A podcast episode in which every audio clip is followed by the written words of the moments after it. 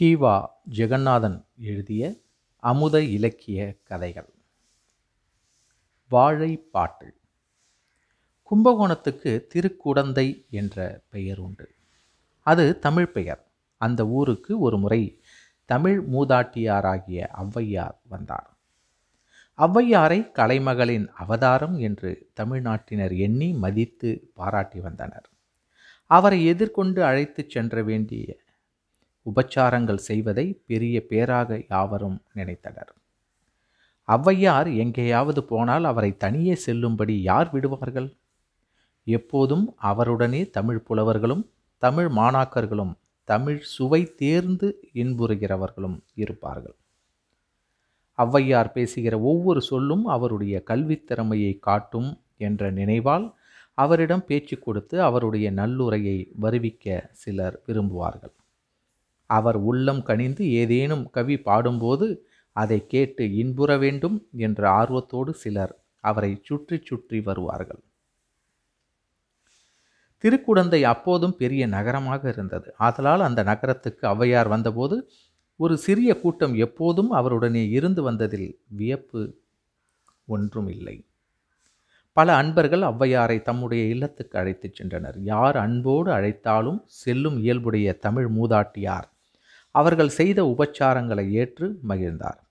இவ்வாறு அவரை அழைத்து விருந்து வழங்கி கொண்டாடியவர்களில் மறுத்தனார் என்பவர் ஒருவர். அவர் விருந்தினருக்கு உணவளித்து உபசரிப்பதில் வல்லவர். இல்லறத்தின் பயன் விருந்தினர்களுக்கு உணவு அருந்துவதே என்ற நோக்கமுடையவர். பெரிய செல்வராக இராவிட்டாலும் தமக்கிருந்த ஓரளவு பொருளை கொண்டு பசித்தவர்களுக்கு உணவளித்து அதனால் வரும் ஓகையை பெரிதென எண்ணி வாழ்ந்து வந்தார். ஔவையார் மறுத்தனார் வீட்டுக்கு போனார். அந்த உபகாரி கடவுளையே நேரில் கண்டவர் போல உடம்பு பூரிக்க ஓகை கண்ணீர் பெருக அப்பிராட்டியாரை வரவேற்றார். அவருடன் வந்த அன்பர்களும் அங்கே விருந்துண்டார்கள். உணவு கொண்ட பிறகு சிறிது நேரம் ஔவையார் அங்கே தங்கியிருந்தனர். மறுத்தனார் தம் வீட்டு புழைக்கடையில் வாழைத் தோட்டம் போட்டிருந்தார். ஔவையார் அங்கே சென்று பார்த்தார். வாழை மரங்கள் பல இலைகளே இல்லாமல் இருந்தன. பலவற்றில் தாறுகளை வெட்டியிருந்தனர். உடன் இருந்த அன்பர்கள் சிலர் மருத்தனாருடைய அன்னதானத்தை பாராட்டினர். இந்த வாழைத்தோட்டம்தான் இவருக்கு கற்பக காடாக உதவுகிறது. எந்த சமயத்தில் யார் வந்தாலும் இலையோடு பூவோ காயோ இதிலிருந்து பறித்து வந்தவரை உபசரிக்கிறார். அதனால்தான் பல மரங்கள் மொட்டையாக இருக்கின்றன என்று ஒருவர் சொன்னார். வாழைத்தோட்டத்தின் காட்சி அவர் கூறியதை மெய்ப்பித்தது. சிறிது நேரம் மருத்தனார் வீட்டில் இருந்து விட்டு ஔவையார் விடைபெற்று புறப்பட்டார்.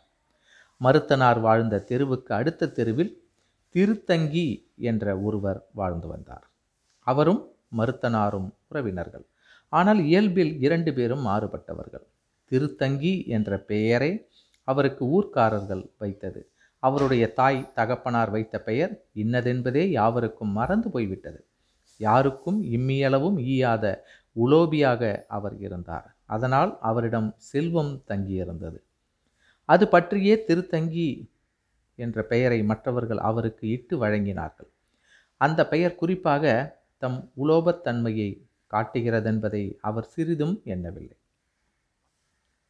தம்மிடத்தில் எப்போதும் திருமகள் விலாசம் இருப்பதாக மக்கள் பாராட்டுகிறார்கள் என்றே எண்ணிக்கொண்டார். அறிவாளிகள் உலோபி கஞ்சன் அறுத்த கைக்கு சுண்ணாம்பு கொடுக்காதவன் என்றா வைவார்கள்? நயமாக திருத்தங்கி என்று வையாமல் வைத்தார்கள் அந்த நுட்பம் திருத்தங்கியாருக்கு தெரியவில்லை. தம்முடைய உறவினராகிய மருத்தனாரை கண்டால் அவருக்கு பிடிக்காது. பணத்தின் அருமை தெரியாமல் ஊராருக்கெல்லாம் பொங்கி கொட்டுகிறான் என்று சொல்லி ஏளனம் செய்வார். ஆனால் மக்கள் மருத்தனாரை பாராட்டுவதை கேட்கும்போது மாத்திரம் அவருக்கு பொறாமை உண்டாகும். திருத்தங்கியும் தம் வீட்டுக்கு பின்புறத்தில் வாழைத்தோட்டம் போட்டிருந்தார்.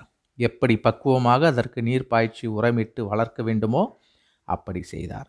அதில் ஒரு தூசியை கூட பிறருக்கு உதவுவதில்லை. மரங்கள் தளதளவென்று வளர்ந்து நீண்ட குலைகளை தாங்கி நின்றன. சிலவற்றை குலைகளிலே பழுக்கும்படி விடுவார். தக்க சமயம் அறிந்து அவற்றை வெட்டி விடுவார் ஒரு சீப்பு பழத்தையாவது கடவுளுக்கு நிவேதனம் செய்து உண்ணமாட்டார் எல்லாவற்றையும் காசாக்க வேண்டும் என்பதே அவர் நோக்கம். அவருக்கும் ஔவையார் தம் ஊருக்கு வந்திருப்பது தெரிந்தது. மருத்தனார் வீட்டுக்கு சென்றதையும் அங்கே விருந்துண்டதையும் கேள்வியுற்றார். நாமும் அந்த பாட்டியை அழைத்து வரலாம் என்று அவருக்கு ஒரு எண்ணம் உண்டாயிற்று. அந்த மூதாட்டி யாருடன் பல பேர் வருவதை கேட்டபோது அவ்வளவு பேரும் உணவுண்ண உட்கார்ந்தால் என்ன செய்வது? என்ற அச்சம் எழுந்தது. ஆகவே மருத்தனார் வீட்டில் அவர்கள் உணவு கொண்ட பிறகு அவரை வருவித்தால் அதற்கு அவசியம் இராது என்று நினைத்து அப்படியே அந்த சமயத்தில் ஓர் ஆளை அனுப்பினார். வந்தவர் அவ்வை பிராட்டியாரை திருத்தங்கியின் வீட்டுக்கு வர வேண்டும் என்று அழைத்தார். அப்போது உடன் இருந்த சிலர் அந்த உலோபி வீட்டுக்கா? என்று முணுமுணுத்தனர். அதை ஔவையார் கவனித்தார்.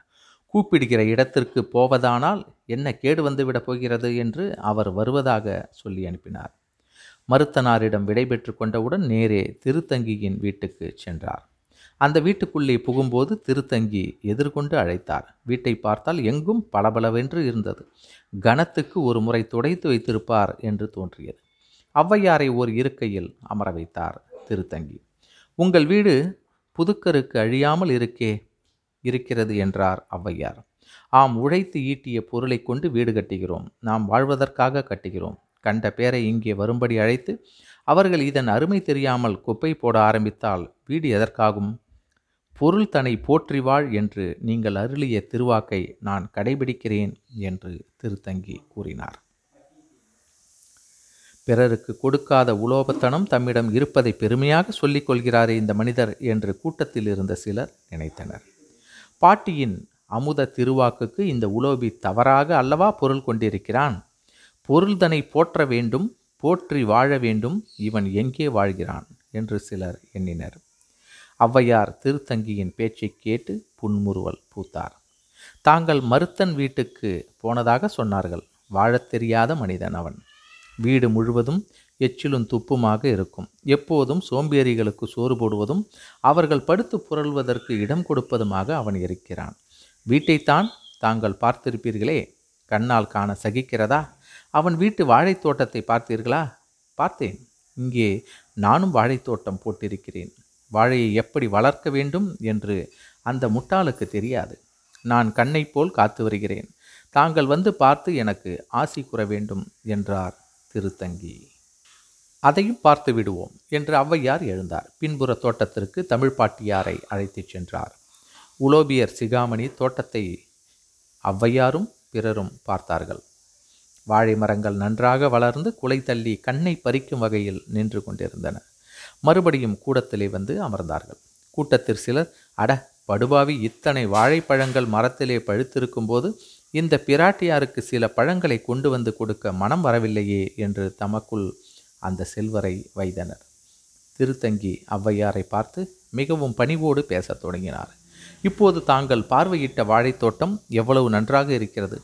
ஏதோ தாங்கள் நல்ல மனசு வைத்து இங்கே எழுந்தருளி என் வாழைத் தோட்டத்தையும் பார்த்தீர்கள். இது என் பாக்கியம். தாங்கள் இங்கே வந்தீர்கள். என் தோட்டத்தை பார்த்தீர்கள் என்று நாளைக்கு நான் யாரிடமாவது சொன்னால் நம்ப மாட்டார்கள். நான் யாரையும் அழைப்பதில்லை. தோட்டத்தை காட்டுவதும் இல்லை. தாங்கள் இங்கே வந்ததற்கு ஒரு அடையாளம் வேண்டாவா? தங்கள் திருவாக்கால் அடியனுக்கு ஆசி கூறி ஒரு பாட்டு பாட வேண்டும் என்று கேட்டுக்கொண்டார். அப்போது அவர் முகத்தில் அசடு வழிந்தது. ஆள் கெட்டிக்காரன் ஐயா இவனுக்கு பாட்டு வேறு வேண்டுமாம் என்று சிலர் ஆத்திரப்பட்டனர். ஔவையார் புன்னகை பூத்தவாறே அப்படியா? பாட்டு தானே வேண்டும்? இதோ பாடுகிறேன் என்று சொல்லி பாட்டை சொல்ல ஆரம்பித்தார். உடன் இருந்தவர்களுக்கெல்லாம் தூக்கி வாரி போட்டது. இது என்ன? உண்மையாகவா இந்த தமிழ் பெருமாட்டியார் இவனை பாடப்போகிறார் என்று ஒருவரை ஒருவர் தன் பார்வையாலே கேட்டுக்கொண்டனர் ஔவையார் உண்மையிலேயே ஒரு பாட்டை சொன்னார். அதில் அவருடைய சாதுரியம் நன்றாக விளங்கியது. திருத்தங்கி வளர்க்கும் வாழையையும் மருத்தனார் வீட்டு வாழையையும் பற்றி அவர் பாடினார். எப்படி பாடினார்? அதுதான் சுவையான செய்தி. இந்த திருத்தங்கியின் வாழை எங்கே? அந்த மருத்தனுடைய வாழை எங்கே? திருத்தங்கியின் வாழை வளர்ந்து பூத்து காய்த்து பழுத்து தேன் சொட்ட சொட்ட நிற்கிறது. மருத்தனுடைய வாழையோ அதை என்னவென்று சொல்கிறது? வாழையாகவா தோற்றமளிக்கிறது. மரம் இருக்கிறதே ஒழிய இலை இல்லை பூவே இல்லை காய் எங்கே இருக்கப் போகிறது? குருத்தை கூடவா அல்லவா மொட்டையாக்கி விட்டான் இப்படி விரிவாக எண்ணும்படி பாட்டு வந்தது. திருத்தங்கி தன்வாழை தேம்பழுத்து நிற்கும் என்று வெண்பா ஆரம்பமாயிற்று. அதை கேட்ட அந்த உலோபி மனம் மகிழ்ந்தார். பாட்டின் தொடக்கத்திலேயே நம் புகழை வைத்து விட்டார் என்று கழித்தார் மேலே பாட்டு வளர்ந்தது. மறுத்தன் திருக்குடந்தை வாழை குருத்தும் இலையும் இலை பூவும் இலை காயும் இலை.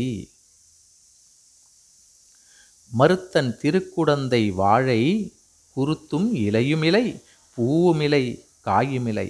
திருத்தங்கியின் காதில் இந்த அடிகள் விழுந்தபோது அவருக்கு பின்னும் ஆனந்தம் உண்டாயிற்று. ஆகா நன்றாக சொன்னார். அந்த பயலை அப்படித்தான் மட்டம் தட்ட வேண்டும் என்று குதுகுலித்தார். உடன் இருந்தவர்கள் பாட்டு எப்படி முடியப் போகிறது என்று ஆவலோடு எதிர்பார்த்தார்கள். மறுத்தன் திருக்குடந்தை வாழை குருத்தும் இலையும் இலை பூவும் இலை காயும் இலை என்றும் உலகில் வருவிருந்தோர் உண்டு. உலகில் எங்கிருந்தோ மக்கள் வருகிறார்கள். அவர்களெல்லாம் உண்டு உண்டு வாழை மரம் ஒரே மொட்டையாக இருக்கிறது. குருத்தை கூட அவசரத்துக்கு நறுக்கி போட்டு விடுகிறார் என்று பாட்டானது வாழை மரத்தை குறைத்து சொன்னாலும் மருத்தனாருடைய அன்னதானத்தை மறைமுகமாக சிறப்பித்து சொல்லியது கேட்ட தமிழன்பர்கள் தமிழ் மூதாட்டியார் வாழைப்பழத்தில் ஊசி ஏற்றுவது போல திருத்தங்கியை இகழ்ந்திருப்பதை அறிந்து உள்ளே கிளுகிழுத்தார்கள் திருத்தங்கியோ நல்ல பாட்டு. இந்த ஏழையையும் ஒரு பொருளாக எண்ணி பாடினீர்களே என்று சொல்லி கீழே விழுந்து வணங்கினார். அதற்கு காசு பணம் செலவில்லை அல்லவா? நன்றி.